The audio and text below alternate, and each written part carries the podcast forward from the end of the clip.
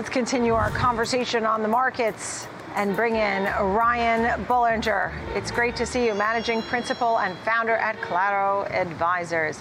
What do you think about the rally that we're seeing? I mean, what do you make of it all?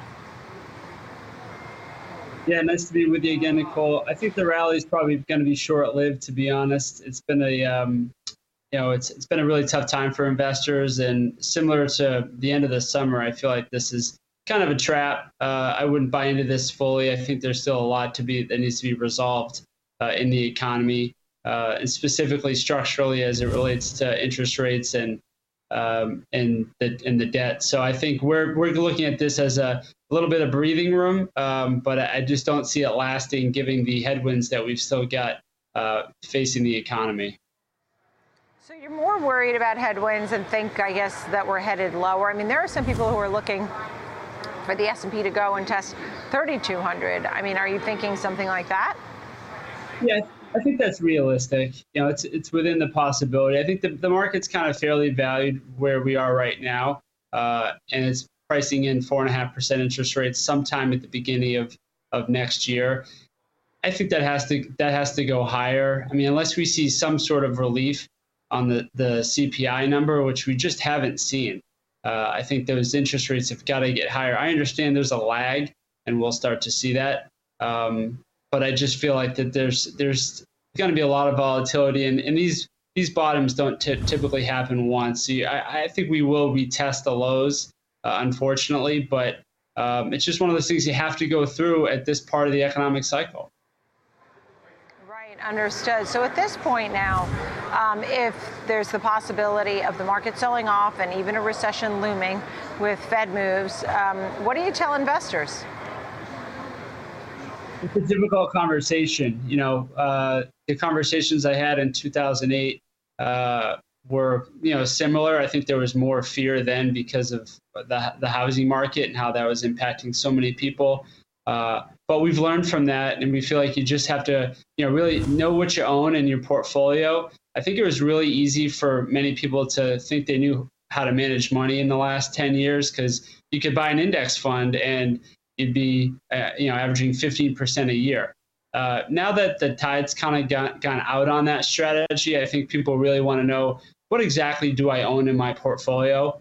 Um, am I diversified enough?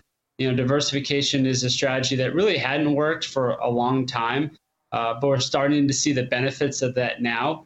Uh, and so I, I just think you have to know what you own and you have to have a plan. You know, this is this period of time is difficult, uh, and it just requires knowing you know what's in the portfolio and how you're going to get get out of this type of environment. Right. And you think uh, bonds and treasuries uh, could be at least uh, in part a good hiding spot for some money. Tell me a little bit about that.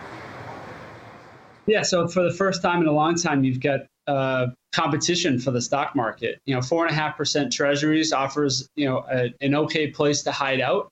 Uh, certainly much better than cash or money market. A lot of people sitting on just tremendous amounts of straight cash uh, in, in money market funds. Uh, I just don't understand it. I mean, why wouldn't you at least go, uh, you know, at least try to get something a little bit more higher yielding that's, you know, still very safe, a U.S. Treasury.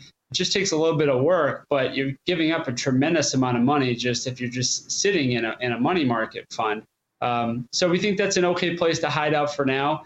Uh, the Barclays, you know, the the bond um, index is yielding five percent for the first time in a while. Uh, of course, you've taken quite a bit of a hit um, in price uh, this year on that, but now at least you're from a starting point, your yield is pretty good. So we're balanced. You know, you got to stay balanced in this portfolio. You, you cannot give up on equities, though. This, you know, I know that from my experience, you just cannot get out of this market uh, and you just have to you know really grind through uh, what is going to be a tough period of time. Um, but you will get out of it, and you'll be rewarded if you've stuck to your plan.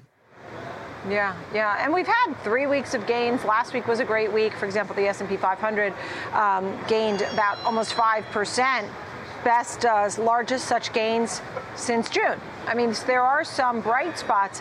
At the same time, I think a lot of people are talking about the Wall Street Journal and the report that investors are focusing on and the Fed possible pivot, that they may use the next meeting to really translate a pivot, but they don't want the market to run up because then that would defeat the purpose. What did you think of all that language and what people have to digest and try and sift through? Well, it reminds me of the summer. I mean, the, the summertime, people, you know, the same type of language was coming out that, oh, maybe they won't have to raise rates as much, or they're going to be cutting in early 23. The market rallied, you know, 10, 15% on that news. I just thought that was crazy. It just didn't really, uh, you know, nothing has been addressed still uh, in terms of the, the structural issue, um, which is inflation. You know, we've got to get that under control. They've said we're, we're going to go into a reflation, uh, a recession, excuse me, um, if we have to get you know rid of inflation. So that's what they're they're intending to do. Uh, they've been very clear about it. I'm glad we've had a nice little rally here. It gives investors a little bit of time to breathe. And for some people that are dollar cost averaging, that's great. You know, you're buying in at prices, you're seeing you know so, some reward for that. I just think the cycle typically tends to be a little bit longer.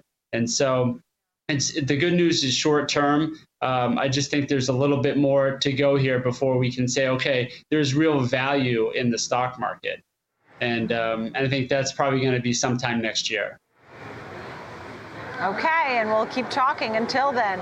Brian, thank you. Ryan Belanger, thank you. Claro Advisors.